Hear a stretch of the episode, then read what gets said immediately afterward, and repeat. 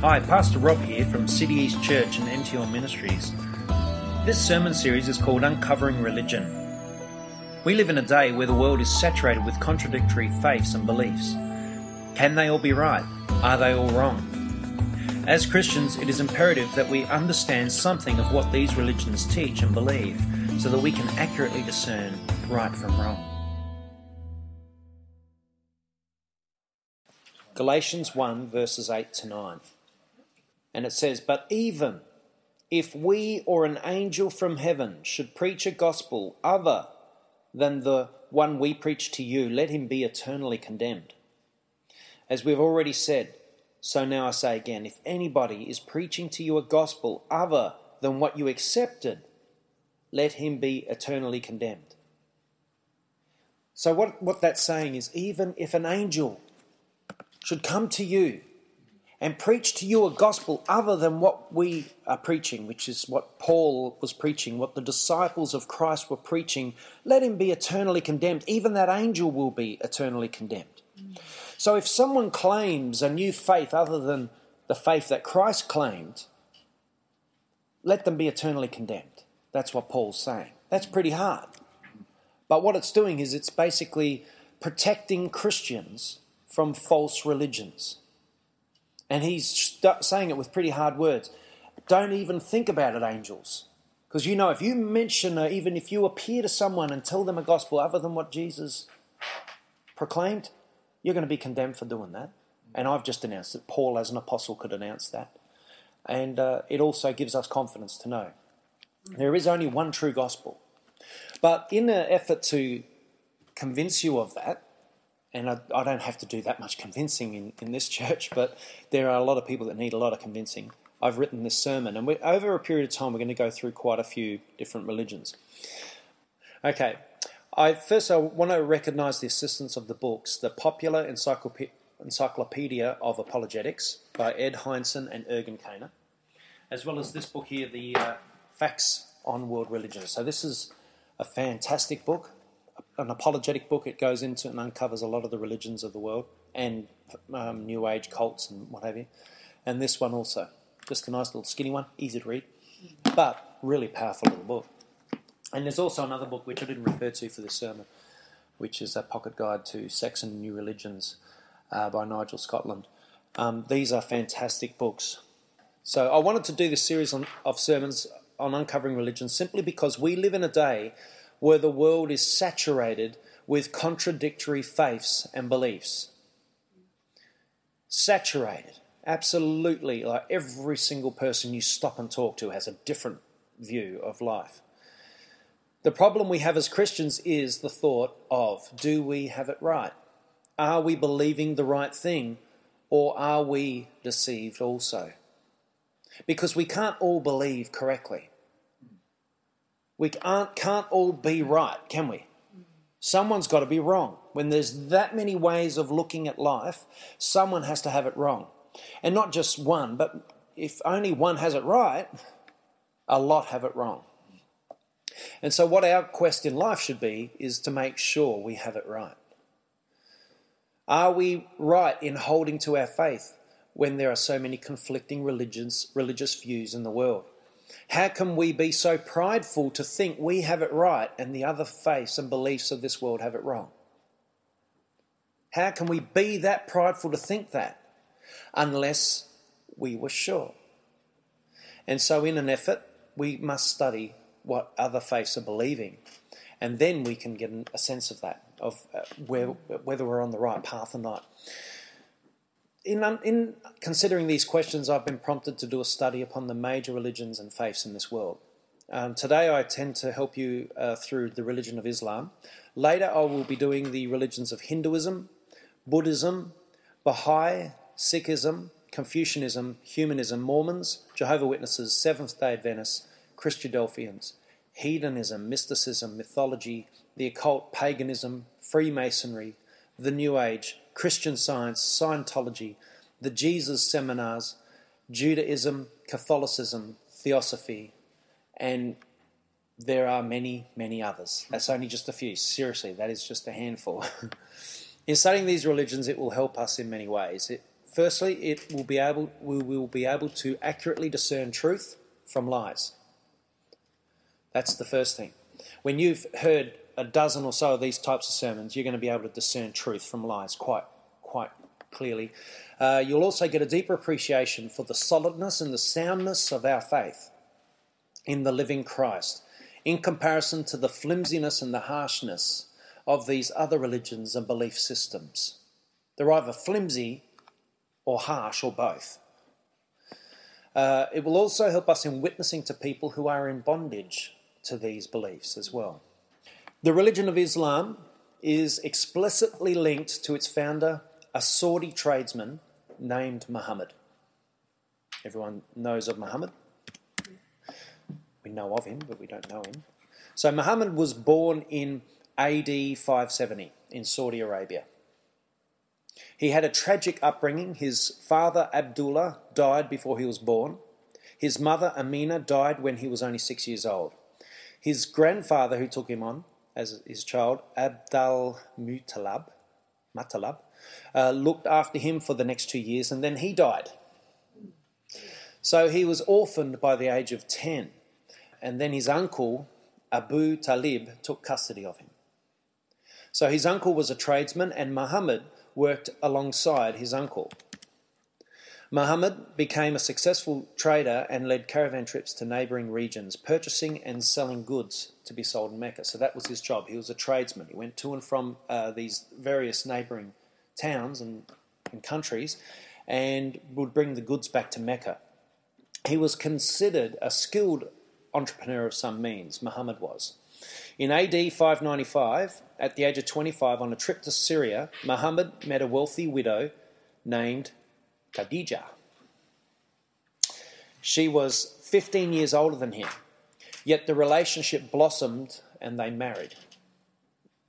Uh, they produced six children two sons who died in infancy, and four daughters, two of whom married future caliphs. I think is how you pronounce that. Caliphs? Uh, they are Islamic leaders. So Khadija was Muhammad's first convert, and she was his greatest ad- advocate as well, someone who spoke on his behalf.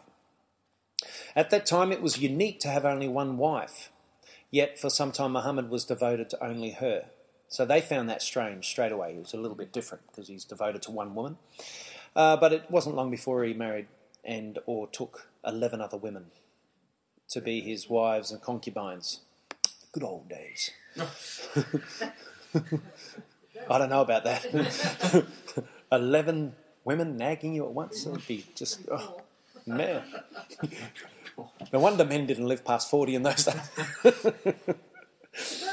His last bride rose to prominence in Islam's nascent, which means coming into existence. So um, his last bride, even though she was six years old when she married Muhammad, she was six years old, she got married, and Muhammad was 50 at the time. Now, I don't know whether that was a custom in those days, but it sounds, as we compare it to today, it's a little weird, but so is marrying 11 women.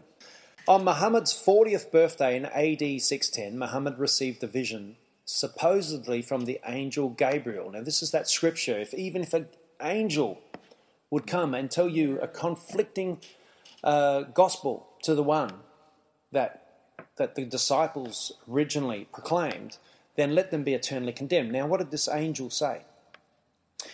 Um, he believed the angel visited him and brought him a solemn message, as recorded in Surah 96, verses 1 to 5. Muhammad was told that the world had abandoned true worship and that he was chosen by God as a prophet to bring the final message to the world. So, this was the essence of the message that all religions on, on earth are corrupt. He was to proclaim the worship of the true God named Allah, and he was to receive the true words of Allah, record them, and bring people back to the straight path. Eventually, the day of this visitation would be marked by Ramadan, the most sacred month in Islam. In these early years, Muhammad had relatively few converts other than his wife and a wealthy businessman named Abu Bakr. The movement was fur- further stalled by the fact that Muhammad was illiterate and could not record the messages he was receiving. Made it a little bit difficult for him. So he obviously used others to write for him. In the Hadith, which is the multi volume set of the life and teachings of Muhammad, it states that Muhammad would go into a trance, often rolling on the ground and roaring as if in seizure. A lot of people back then thought he was possessed, but his wife convinced him he wasn't. He said these are true messages. Aleister Crowley, when he received messages in a similar thing, um, he was receiving messages. They were definitely demonic. But his wife told him that this is the new age that you are bringing forth. And, and just the fact that the seizures and the roaring and rolling, like that is demonic possession. But no, they, of course, a, a Muslim would never believe that. This added to the suspicion with which he was held by the mocking unbeliefs in Mecca. So the people of that time weren't in agreement with him. Toward the end of the first Meccan period, he claimed to be taken on a night journey into heaven. He claimed that he had been introduced to all the prophets of Islam, including Moses and Jesus. It was on this journey that he received the details for the ritualistic daily prayer and the core message of the Islamic faith. Now, this is how, the how Islam spread in those days. While Muhammad lived in Mecca in AD 619 to 622, he began to teach a proprietary, which means owner. If you're a proprietor of a business, you're the owner. A proprietary message of heritage to those who listened uh, in Medina. So, Saudi Arabia was filled with idol worshippers at that time. He told them that they must be brought back to one true faith. He claimed that this message was the original message given to Moses and Abraham, and that even Jesus was one of the prophets of the same message. He told them that the Muslims were sons of Ishmael, the older son of Abraham.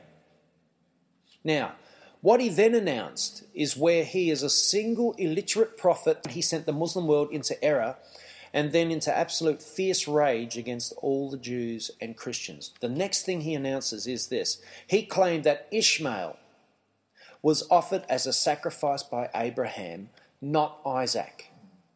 So, what he claimed from that point on, that the Bible states that Isaac was offered as a as a sacrifice, and the angel called out before he was about to sacrifice him, because and Abraham was considered faithful to God because he was going to even sacrifice his own son because God asked him to. But he claimed that wasn't Isaac, that was Ishmael, because Ishmael was the oldest. So he claimed that Ishmael was offered as a sacrifice by Abraham, not Isaac. Therefore, the holy land of the Jews and the Christians was actually the rightful land and of inheritance for the Muslims. So he straight away, he just reshaped what they've come to believe, said that's not true, this is the truth now. So now, where the Jews are, that's our land. And the Christians and the Jews who believe that it's their land, let's get rid of them. So, the compelling nature of this message cannot be underestimated in history. By claiming that much of the disputed lands of the Middle East were in fact the birthright of Muslims, Muhammad united countless Arabic tribes that had spent many years at war and gave them all a common enemy the Jews, the Christians, even the Zoroastrians, or anyone else who were squatters in the rightful land. So they now had a common enemy. They didn't have to fight each other. Let's just use them as the enemy. It's similar to, you know, if you want to stop a worldwide war, just say, hey, we've got a common enemy and some aliens, and we all unite together to fight the aliens. Now, Jews and Christians are aliens, not supposed to be in that land. If you get people believing that, there's a lot of rage mm. that can be, and a lot of anger that can be uh, generated. By AD 628, he was clearly the most powerful man in the uh, entire Middle East. Clearly. Now, what is the message of Islam? Islam does not mean peace in the classic sense of the term. It means surrender. Now, this term carries a significant double meaning. The first meaning uh, to the Muslim, surrender means the evidence of his position in the religion. So that he is willingly surrendered to the rites, the rituals, and the practices of the religion. So for the Muslim, it's okay. Because if you're a Muslim and you surrender to the, you've, you've surrendered your life to the religion, now you surrender yourself to Allah. And the five pillars of Islam summarize this system at conversion. The creed, the kalima, must be recited by the convert, uh, which is there is no God but Allah, and Muhammad is his final prophet. Also, the prayers, the salat, must be offered five times a day while facing Mecca. Alms, they called the zakat, equivalent to one fortieth of one's income, must be given to the cause. They should have regular fasting called sawm, and it must take place especially during the month of Ramadan. And they also must make a pilgrimage to Mecca that's called the Hajj, must be made once during the lifetime of a Muslim. So these are the five conditions or the five pillars of Islam. Uh, this surrender causes, uh, comprises the first meaning of the word jihad, uh, implying an inner struggle. So all Muslims are in jihad. They're having an inner struggle. They're struggling with prayer. They're struggling with uh, um, their alms that they have to give. They're struggling with their fasting and so on. And a lot of them will probably struggle with the uh, pilgrimage to Mecca, especially if they're not financially able. Now, jihad, the word jihad may be interpreted as internal, as a spiritual struggle, but it's also external in defending Islam. So that's there's a double meaning in the word jihad. It's inner, but it's also external, where you defend the cause. So the second meaning of the term surrender, which is the term Islam, the second meaning is this. It carries a profoundly different meaning when applied to the unbeliever. Central to Muhammad's message was the subjugation of the kafir, which kafir is the unbelievers under the Islamic law.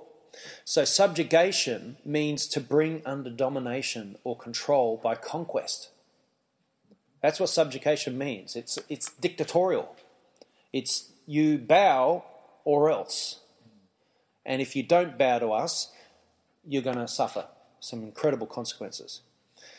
Muhammad established Islam as a complete and total world system. This system dictates one's beliefs, his diet, dress, his work, his home, his politics, and his allegiances. Islam is totally theocratic, a system of government in which priests rule in the name of God. Theocratic is where priests rule, not democratic.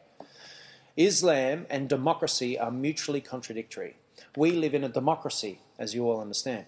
So, the reason why Muslims do not blend very well into democratic societies and on the, to the most part, they despise our system. Um, and they have also declared their intention to destroy democracy from this planet. The reason why is because they, you can't put a theocratic people in a de- democratic society. They just don't blend. It's like putting oil with water. That's why you find Muslims huddle together.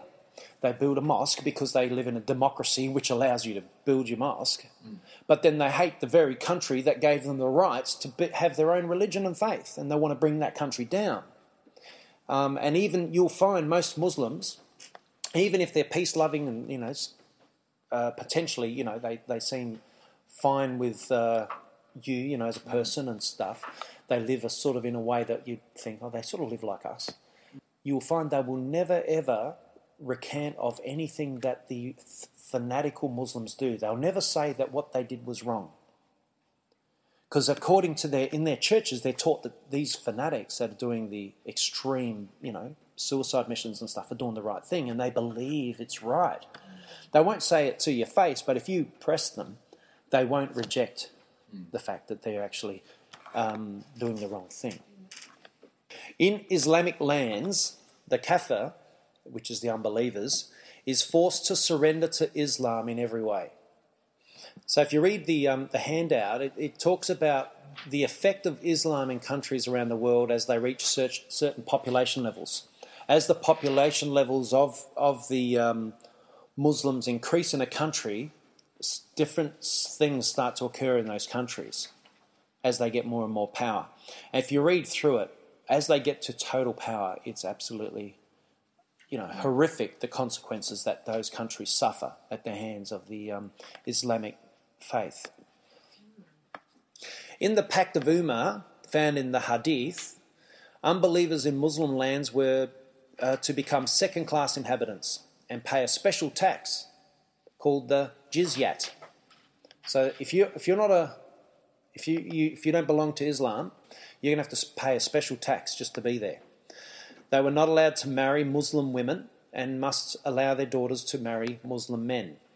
So they're forced to, for their daughters. So if I was over there with my daughter, we would have to let our daughters marry Muslim men. They wouldn't be allowed to marry anyone else. Uh, they could not hold public office, and Christian churches existing in Muslim lands could never expand their land and buildings, and they were prohibited in converting Muslims. Actually, th- this is a pretty liberal sort of view of it. Actually, Christian churches are not tolerated in most Muslim lands and are burned to the ground, and many Christians are savagely beaten and killed. And I receive reports of it all the time through Voice of the Martyrs of the atrocities that are occurring to Christians in, in these countries. Christians in these lands must allow their families to be converted to Islam. and they are forced to allow. So, if you're a minister with a family, you are you will be forced to uh, let the Muslims convert your family. So it's just about at a point that Christians can't go in because it's just they're not going to last long. The sects of Islam. Um, when Muhammad died in AD 632, Islam had no plans for future leadership. They this caused a split in the followers of Muhammad, as he was their last prophet. The followers had to appoint caliphs in successor, as successors to Muhammad. Now, Muhammad had no sons, so one group of followers chose Ali, his son in law, as their caliph, and they became known as the Shiite school. 11 wives, 11 women, no kids. Yeah. It's a pretty, like, long odds. well, he had four girls to his first wife, but no children to his oh, no, oh, okay, yeah. Yeah, he had four daughters, but yeah. he had six children altogether. Oh, okay. But yeah. two died. Yeah. Uh, the yeah, two yeah. sons died. Yeah. So, so, so no.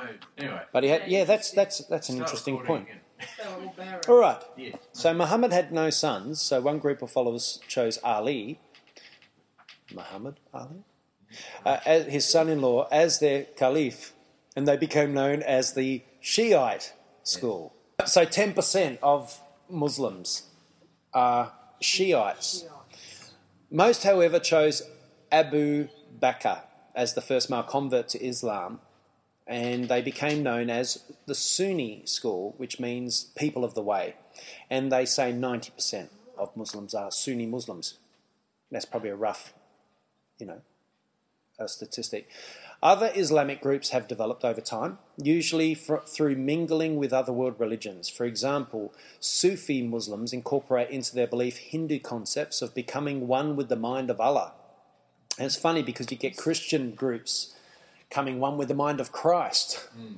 You know, they're, they're, New Age. So the Muslims have New Age types of um, believers as well. Alawite Muslims, who are strongest in Syria, celebrate Christmas, for example. So they sort of allow a bit of Christianity in there. So Islam can best be described as a medieval Mormonism. Um, by that we mean that both Joseph Smith, who was the founder of Mormons, and Muhammad assumed the classic stance of a cult. They were going to correct and replace Christianity. That was their objective. In that vein, both men took the characters of the Bible, omitted what they did not like, and replaced the rest. So both Mormons and Muslims declare that Jesus was a prophet, but not God. That's, they're very similar. Uh, they deny the atonement of Jesus Christ and salvation by grace in his name. So they deny what we've been talking about, um, as in we are saved by grace, not by anything that we can do. And the problem is with Muslims is they have to keep proving themselves to Allah to receive salvation. And so a Muslim will go through his life knowing that if he doesn't get accepted at judgment uh, by Allah, he's going to go to hell. They believe in hell. But they have to work their way into heaven. But they never get a bearing because they always sin, because all men sin. So they'll always be sinning and they'll always, always be doing wrong. So every Muslim is just about, at certain times in his life, convinced he's going to hell. And there's no salvation, there's no grace in Islam at all. There's no sacrifice for sins. It's you're either a good person and go to heaven, or you're a bad person and go to hell. That is why you'll get many of them willing to you know, commit suicide and murder people, strap bombs to them because they think, hey, I'd rather just do this now and go to heaven because Allah's going to forgive me um, of everything if I do this. Take you on a- Yeah, because this is the ultimate work that you can do. Kill yourself. And on top of that, I get all these virgins as well. You know, go to heaven and have sex. What a great heaven. Anyway, for some people, they'd think that was a great heaven. Yeah. But uh, for me, that's not my definition of heaven. And So they deny the atonement of Jesus Christ and salvation by grace in him. They both assess a second class status to women in having more than one partner, and in eternity, women are sexual slaves. Mormons call women in their eternal state celestial brides. Muslims call them perpetual servant virgins in Islam. And this is the, the, the this is the dilemma. The Quran claims that Allah is the God who inspired the Torah as well as the Gospels. The Torah is the uh, old book of the Old Testament, the first five books, and the Gospels. Muslims are commanded. This is the words of uh, of Muhammad. Observe, observe the Torah and the Gospel, what is revealed to them from Allah. Elsewhere, Muslims are told, O believers, believe in God and His Messenger, Muhammad, and the book He has sent down on His Messenger, the Quran, and the book which He has sent down before, the Bible. Whoso disbelieves in God and His angels and His books and His messengers and the last day, he has surely gone astray into far error. God will gather the hypocrites and the unbelievers all in Gehenna, which is hell. So Muslims are forbidden by Allah to accept only part of God's revelation. That's in the Quran. That's what it says. So, but if Muslims accept the Quran, what the Quran teaches, they must accept what the Bible teaches. And the Bible rejects what the Quran teaches. Does that make sense? They both can't be right. No, well, well, the Quran tells you you must accept the Bible hmm. As as coming down from from from Allah because He inspired it. But then it says, but if you accept what the Bible says, it rejects what the Quran says because the Quran says that Jesus is not the Messiah. Right. So there's this is the dilemma. Uh, if a Muslim truly accepts the Bible as the Quran commands and thus logically rejects what the Quran teaches, he can no longer remain a Muslim. He should reasonably become a Christian if they follow that teaching by Muhammad. How then can a Muslim trust what the Quran teaches when it simultaneously undermines its own authority? The Muslim gets past this dilemma by claiming that wherever the Bible conflicts with the Quran, the Bible has been corrupted. Right? That's how they get past it. However, what will you put your faith in? A book written by one man over a period of around 22 years, full of historical inconsistencies, Gnostic beliefs, and a cultish worldview of subjugation. Or our Bible, written over a period of approximately 1500 years by some 40 different men who were inspired by God and never contradicted one another, historically accurate, with hundreds of fulfilled prophecies and the most sublime moral code yet conceived by man, with a flawless Messiah who laid down his life for our sins. What are you going to believe? A, a, a book that was written for over a period of 22 years by one single illiterate man who mixed up Gnostic beliefs, got his history all stuffed up, and um, and even contradicted himself in it. And the book actually undermines its own authority. Or you're going to believe a Bible that is written over 1500 years by 40 different godly inspired men that do not con- contradict each other. There's nowhere in the Bible does one prophet contradict another. They all actually work together. And then the Old Testament um, prophesied the New Testament, prophesied the coming of Jesus to the letter. Over 300 prophecies fulfilled just in Jesus alone. No other book has that capacity. So when we talk to Muslims, Muslims believe the original teachings of Jesus are corrupted, as was the teachings of the Apostle Paul. So you can't, you, if you ever want to speak to a Muslim, don't bring up the Apostle Paul. They rule him out straight away. They also believe the Apostle John was infected by Greek philosophy, so his gospel is largely suspect. So the Greeks stuffed him up.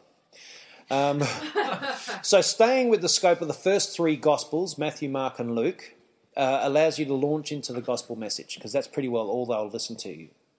Um, so, Muslims do not understand undeserved forgiveness through the blood of Christ. Be informed, the ignorance of what we Westerners have concerning the Islamic faith is appalling. Most of us don't know much about it. So, we, we don't know how to approach a Muslim. So the best thing we can do is we, we must proclaim Jesus Christ. Be open about what Jesus Christ has done in your life. Uh, explain your reasons for belief in him as your personal Saviour. Just give it to him. As in, don't go too far outside of the scope of just Jesus and what he did uh, for you. Talk openly, honestly, and personally about the love God has shown for you. Talk about how you're a sinner and you've been forgiven and I can stand confidently before, before God on Judgment Day because of what Jesus has done. You talk about that, and they it's just about baffles their mind. What? You feel confident for judgment? you know, it, it blows them away. Share insights, answered prayers, and your own experiences of God's mercy and forgiveness. Encourage Muslims to read and reflect on the gospel accounts of Jesus' life. So encourage them, read, read the gospels. Read Matthew, Mark, Luke, and oh, don't say John. Just Matthew, Mark, and Luke. All right. Sorry, John. Islam is a missionary faith, uh, and therefore they aim to evangelize you. So when you're talking to them, they're trying to win you, and you're going to be trying to win them. therefore, know what you believe solidly. Don't move into witness with a Muslim unless you are sure of what you believe and also you're sure of what they believe. So be researched. But the most important thing is be sure you're founded on the rock and you know what you're on about. You know? Apologetics and, and just knowing the grace of God. Know your doctrines well. Know your theology. Just know, know all about your faith. Um, too many Christians, um, Jesus says in uh, one of the prophets of old, uh, My people are destroyed through lack of knowledge uh, and it's pretty well goes hand in hand today with Christians today. Is we, we don't know what we believe strong enough to be able to stand against an onslaught of, you know, criticism or or rejection of what we believe.